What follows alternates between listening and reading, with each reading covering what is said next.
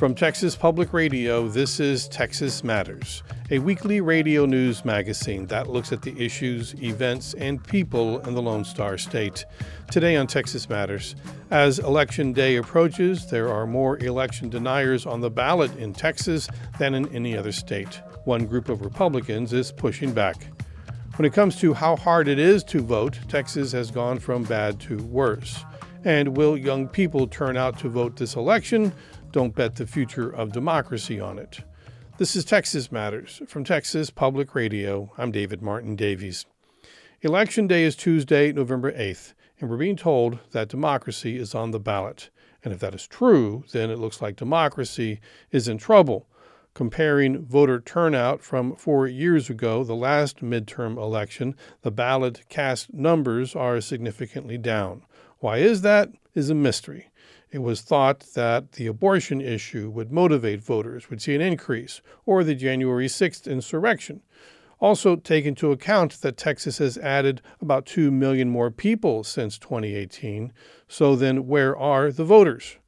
Lower voter turnout in mail in voting can be attributed to former President Donald Trump's messaging that mail in ballots are highly susceptible to fraud. And some high profile conservatives have been criticizing early voting. They want 100% one day voting, election day, no exceptions, and that could dampen enthusiasm for some early voters in some quarters. But we should also take into account that Texas has made voting more difficult since the 2020 presidential election. There are fewer exceptions for mail in ballots, and most curbside voting has ended. A recent report looking at the ease of voting, also expressed as cost of voting, pegs Texas again as one of the worst states to vote in. The 2022 Cost of Voting in American States Index, published in the Election Law Journal, has Texas actually slipping from 45th worst to 46th. Michael Pomante is a co author of the study. The reason we do the study is because we all know that states have the ability to, states have the authority to change their election law, laws, allowing certain practices and disallowing other practices. The adoption of these laws either makes voting more difficult for citizens or removes barriers to the voting process for those citizens. We want to know which states have the policies in place that remove the most barriers for those citizens to cast their ballots on election day. And we know that states that remove the most barriers on average tend to have higher turnout, and states that have more restrictions are more restrictive, they tend to have lower voter turnout on average. So by getting this idea, taking into account all the policies and laws that each state has, allows us to compare one state to another, saying that it is easier to vote in this state than another state, or vice versa. Do you take into account voter registration? Is that part of this as well? Absolutely. Voter registration is included in the index, and we actually take in pull different laws regarding registration. So the first thing that we look at is the number of days prior to an election that a voter must be registered. Uh, we look at whether or not the state has automatic voter registration. We also look at whether or not the state has online voter registration platforms. 41 of the 50 states actually have online voter registration.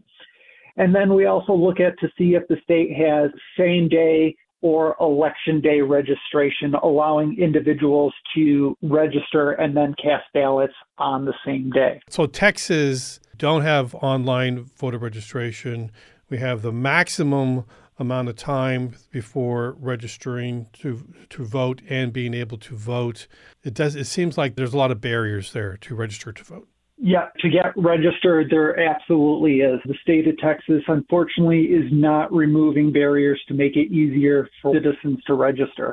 Do you see any connection between ease of registering to vote and that is an excellent question, and one that my co-authors and I are um, tackling in a forthcoming book that is going to be available early next year.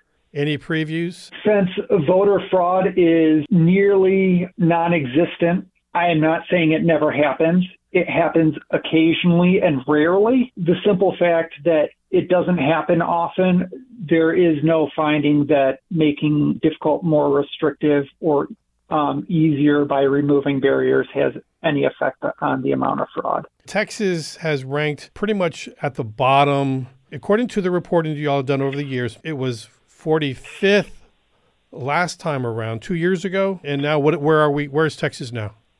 At 46 now. So it's dropped so, one. A slight drop of one one position in the ranking. And a lot of that has to do with some of the new laws that Texas has passed. Primarily after 2020, the state has gone ahead and passed a number of laws dealing with absentee voting and mail in ballots that now makes that more difficult for citizens to participate in that way.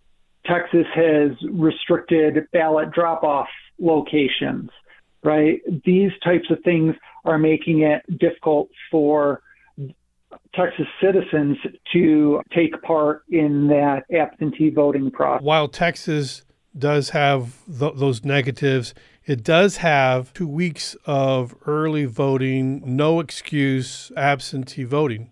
And that seems to be something that people really like, and it, it works well for a lot of people. You weigh all these things. Absolutely. We do weigh all these things. And it is that Texas has early voting, and I applaud the state for that.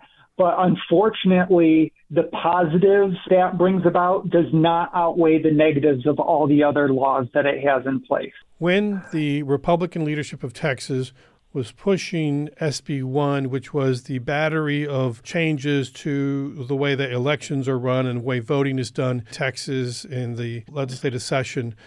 They said this was their phrase, this was their pitch phrase, that they are going to make it easy to vote but hard to cheat. They were pitching these laws changes that it was actually going to make it easier to vote. And you're telling me that's just the opposite of what we ended up with. Yes.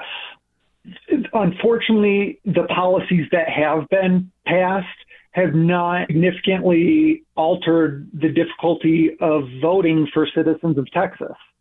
And it is unlikely that any of those policies passed are going to affect the voter fraud rate because the voter fraud rate in Texas is already near. So when the number of fraud cases is already so small, it's unlikely that they're going to affect it in any significant way by passing these more restrictive policies.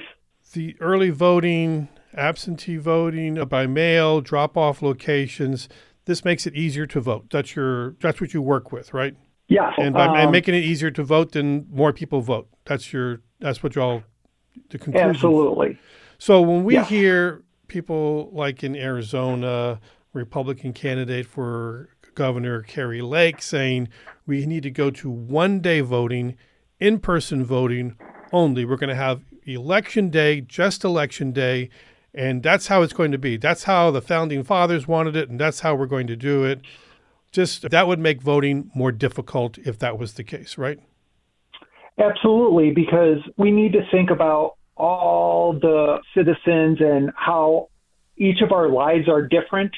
And it may be okay and easy for one person to show up at the on election day and cast a ballot, whereas someone else maybe they have a job that requires them to travel a lot and they would not be there on election day. Or perhaps they work two or three jobs and they're not able to get time off to do this on election day. So by giving more time to these individuals, they can fit voting into their lives without inconveniencing themselves a significant amount of time to participate in our democracy. Michael Pomante is a co author of the study 2022 Cost of Voting in the American States Index, published in the Election Law Journal. Texas is ranked 46th. The four states with worse index scores than Texas are Wisconsin, Arkansas, Mississippi, and New Hampshire. The best state to vote in is Oregon, which has an all vote by mail process. Looking at the data so far from early voting in Texas, it does not look like the younger voters will be stampeding to the polls. You can blame that on the apathy of youth, but you could also consider that many Texas universities don't have early voting locations on campus, and state laws regarding voter ID and registration make it hard to turn out younger voters.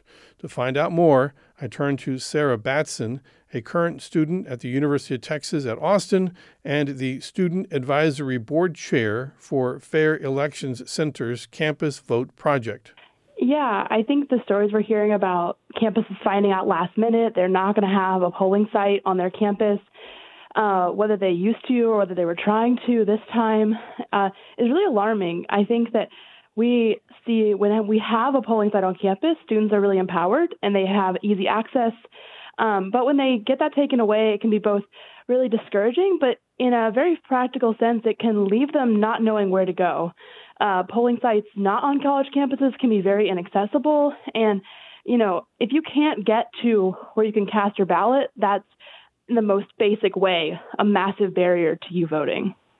People are saying that we're not seeing a lot of young people voting right now in the early voting uh, for for this election. Do you see that? Can can you help us understand what's going on?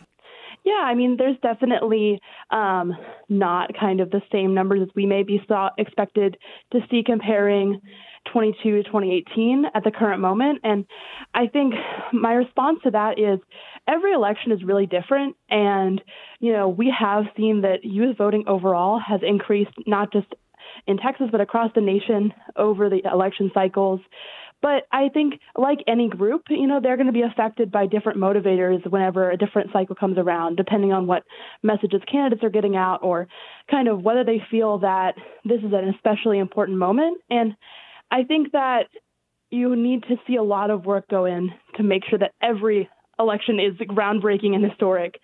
And you know, maybe maybe we're not seeing the record-breaking levels we thought we were going to see, but um, maybe that's more a result of a need for more outreach and need to think about it differently. Looking online, uh, reading some people uh, tweeting out saying that uh, i just turned 18, I wanted to vote.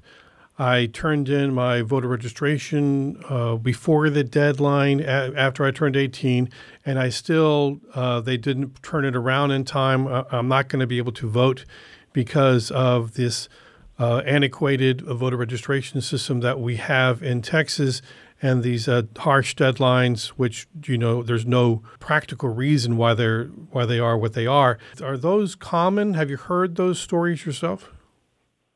I mean, I've I've been with uh, one of my friends. We went to the polling site, not this cycle, um, but previously, we went to go vote, and because we were voting early, they didn't have her record put in yet, and she had changed counties.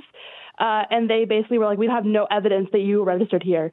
And while that was updated by the end of the early vote period, if I hadn't been there to be like, no, you have a right, you have done the work, now it's on the county to make sure you're able to vote and reassure her that she would be able to vote, you know, maybe she wouldn't have come back and tried again and actually cast her ballot. And I think that whenever we see that sort of bureaucratic slowdown happening, it's really deeply concerning. And whether or not it's super common, I think that it does kind of create some concern about uh, how certain are you going to be that you're going to be able to cast your ballot when you go vote. You know, if you do all the work to get yourself to a polling site just to be turned away, that I think is really, really hard to overcome.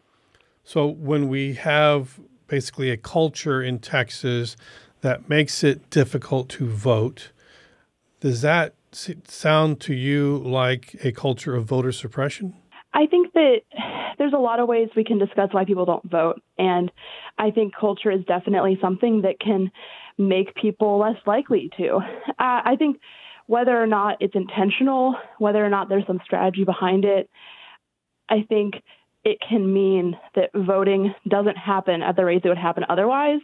And and that's really the concern with voter suppression is are we seeing the participation that we would want to see in a democracy when it comes to the final, you know, election totals? And I think that the cultural aspect is is really important. When you know kids aren't learning from their parents that voting is a really really important thing, or that it's something they should take pride in and encourage their friends to do and talk about with their communities, then that can be really hard because you have to basically start from scratch with young people and, and convince them that no, this is a really important thing. This is something you can take pride in. Uh, and that does kind of raise the barrier to entry. I mean, I've heard the argument put forth saying voting should not be easy, it should not be convenient. That, uh, you know, why would you expect it to be easy and convenient? That they want to put barriers in the path to vote so that the, only the people who really want to vote who uh, will, will be able to vote. They just don't want anyone to vote. They want the people who are committed uh, to to voting to vote.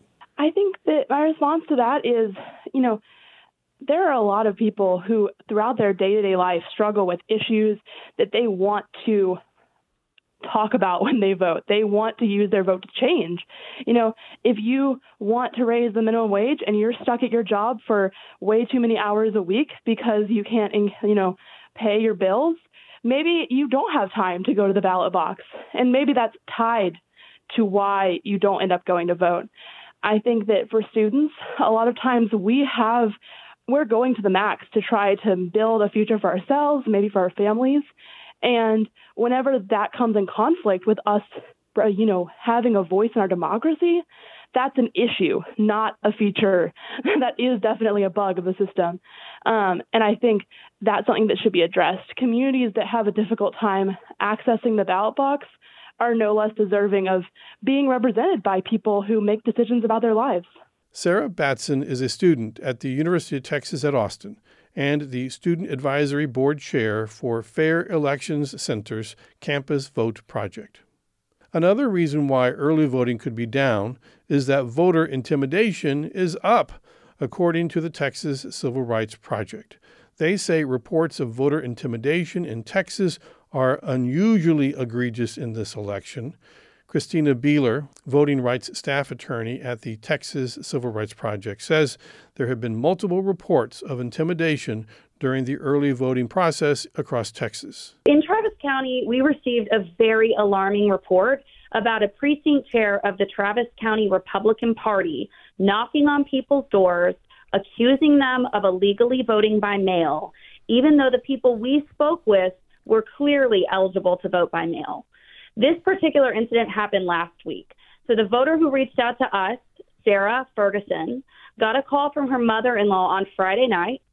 A woman who identified herself as a precinct chair and who Sarah was later able to identify as a precinct chair for the Travis County Republican Party accused Sarah of illegally voting by mail. Um, this particular instance seemed to be targeting people who have been voting by mail because the list of people who vote by mail is publicly available. But Sarah is not illegally voting by mail. She's a spouse of a member of the military. She and her husband pay taxes in Travis County and have Texas driver's licenses. She's been voting by mail for over a decade because they're a military family and they've been stationed in numerous places. And the intimidation didn't stop there. Uh, this particular precinct chair told Sarah's mother in law and grandmother in law, both of whom are over 65 years old and automatically eligible to vote by mail in Texas, that she's going to look into them too to see if they illegally voted. And this aggressive and intimidating behavior is absolutely unacceptable and is illegal. So um, there's another reported instance of people being asked to surrender their smartphones and smart watches uh, voting, and this is in Dallas County? Yeah, we had a voter call in to the hotline who uh, in Dallas County went in to vote. Um, he was a black voter, and he said that a an election worker. We found out that this person was an election worker. That is confirmed. Um, an election worker told him that he needed to give him his cell phone and his smartwatch in order to go in to vote. And when he tried to walk past this person and go in to vote, this person said, No, I'm not finished with you. You need to give me your phone to go in and vote. All and meanwhile there are white voters going in and out who are not being asked to give over their phone and who are not being asked to give their smartwatch. Um, so this voter did give this person his phone so that he could go cast his ballot. Um, he put his watch in his pocket and he cast his ballot, and then he called us. Um, and this this person who did this um, was reprimanded. The county uh, talked to him, and um, it, it does seem to have been resolved. Uh, but that type of behavior is also unacceptable and also illegal. Now, we have new rules for uh, partisan poll watchers. What's happening with them? Are, are, you getting reports about them? So, we, we did get a report of someone, um, a poll watcher who was wearing a MAGA hat. Um, we actually got a report also of an election worker who was wearing a MAGA hat. Um, and that was also resolved.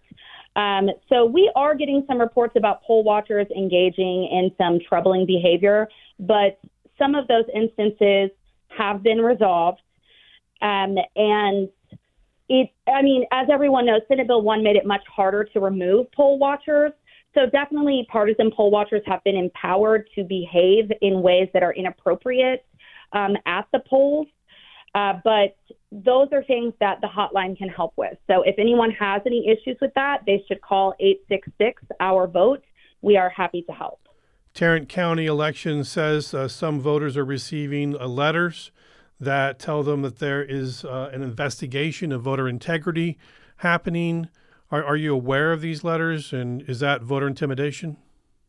Yes, that is definitely voter intimidation. Yes. Um, we are aware of those letters. Um, and those letters are very concerning. Um, these efforts seem to be motivated by right wing conspiracy theories um, around stolen elections and the big lie. Um, and I think that these efforts are extremely troubling, um, but they are illegal. And so there are things that can be done. If people run into these problems, if someone receives a letter like that, please give us a call at 866 Our Vote. Any reports in Texas of uh, drop boxes with um, people who are militia member type staking them out? Texas doesn't have drop boxes like in Arizona and some other places. So, no, we do not have any reports of anything like that. One of Texas Civil Rights Project's favorite things to do is to file litigation to protect voters. And even though voter intimidation does have a chilling effect on people, we've also heard from Texans around the state who are determined and ready to do whatever it takes to exercise their right to vote and we are here to help with that. Christina Beeler is voting rights staff attorney at the Texas Civil Rights Project. If you are experiencing voter intimidation and would like to report it, call or text the Texas Civil Rights Project's hotline at 866 Our Vote, 866 687 8683. Another reason why voting turnout could be low in early voting so far is that denying that elections matter seems to be a thing right now. But the midterm elections could be putting election denying to the test to see if candidates could be penalized by voters if they reject that President Biden won the 2020 election. There's no evidence that Trump was cheated despite multiple claims and unhinged conspiracy theories. And Texas has the most election deniers on the ballot, and they are all Republicans. In fact, the Texas Republican Party platform officially rejects Biden as the legitimate president. But there are Republicans who reject that. They say election denying is a fiction and it's dangerous to the future of American democracy. The Republican Accountability Project has an ad campaign to spread that message that real Republicans and conservatives want Republicans to stop sowing distrust in our democracy, even if it means voting for Democrats, because that's what's best for the country. Gunner Ramer is the political director for the Republican Accountability Project. We're on Fox News, we're on Newsmax, and, and what we do, what our ads are about, it's about elevating the voices of Republicans, former Republicans, conservatives, our grassroots supporters who cannot stand the conspiracy theories about the 2020 election, who cannot stand the election denialism, and we use them as uh, you know credible messengers to talk to other Republicans, uh, former Republicans, conservatives who are sitting there and, and going, hey, I, I didn't leave the Republican Party, but it kind of feels like the Republican Party left me, and I missed the party of Ronald Reagan and John McCain and I don't recognize this Republican Party. So we use our credible messengers to and elevating their voices to relay that message uh, to to those watching. So you really have probably heard a lot of people in despair. They they believe in limited government. Uh, they believe in the core principles of conservatism, like you said, like Ronald Reagan, John McCain, others. And uh, but right now, if they turn their back on the Republican Party because so many people uh, who are running under the ticket are election deniers, then the party doesn't have a chance to stand up to Democrats. I mean, what are those folks supposed to do? Yeah, it's really difficult. And we saw it in 2020. Listen, the reason that uh, Joe Biden won the presidency, won a bunch of key battleground swing states, is because a bunch of disaffected Republicans decided not to vote for Donald Trump. They either made an affirmative vote for Joe Biden, or they left the top of the ticket blank, or they went third party. And again, in 2022, we are starting to see when you look at a state like Georgia, where you have a conservative Republican governor, Brian Kemp, who disaffected Republicans are okay voting with, but they are deciding, uh, as what polling is showing, is they are deciding to split their ticket and they will not be voting for Herschel Walker. So what the GOP needs right now is sustained electoral defeat to send a message to Republican leaders and Republican primary voters that it is one thing to win a Republican primary, but it is another to win a general election. And these Trump like candidates uh, are not electable in a general election. But I do want to be clear uh, right now, it is very much Donald Trump's GOP. If you look at what happened to the 10 House impeachment Republicans, four of them retired because they're going to have a very difficult time getting reelected. Four of them lost, including Representative Liz Cheney, and two of them barely made it by uh, in the in California and Washington State, respectively. They have a top two system, and Dan Newhouse and David Valadao barely eked it out. So I do want to be clear that sadly, uh, the Republican Party is owned by Donald Trump and those loyal to him. The choice is if you vote for the election denier on the ticket, who is a Republican, then you're rewarding that election denier for that bad behavior. You're asking people really to take a, a principled stand. That's right. And the, what we found is most effective is not some, you know, fancy advertisement or something like that that's flashing and gets attention on Twitter. What really works is using our uh, credible messengers and having them give permission to these on the fence Republicans who don't recognize the party today and say, hey, I've been a Republican too for 30 years, 40 years. I voted for Ronald Reagan twice but I'm not voting for Doug Mastriano and I'm not voting for Herschel Walker in Georgia. And yeah, it is a very difficult thing, but I will say that it is the most important thing uh, for our country uh, right now in our politics is to have two political parties that believe in respecting our democracy. And right now we have a party, the Republican Party, where a majority of elected Republicans, Republican primary voters, believe the election was stolen, continue to sow distrust, in our in our electoral system and ultimately damage our constitution. And I'm someone who's a registered Republican. I'm someone who considers myself conservative. I cannot imagine anything less conservative uh, than trying to undermine free and fair elections and the Constitution. And people that support our organization also believe that. Gunner Ramer is the political director for the Republican Accountability Project. That's it for this edition of Texas Matters. Thanks for listening. I'm David Martin Davies. You can email us at texasmatters at tpr.org. There are past episodes of Texas Matters at tpr.org, and you can find us wherever you download your podcast. And tune in again next week for another edition of Texas Matters from Texas Public Radio.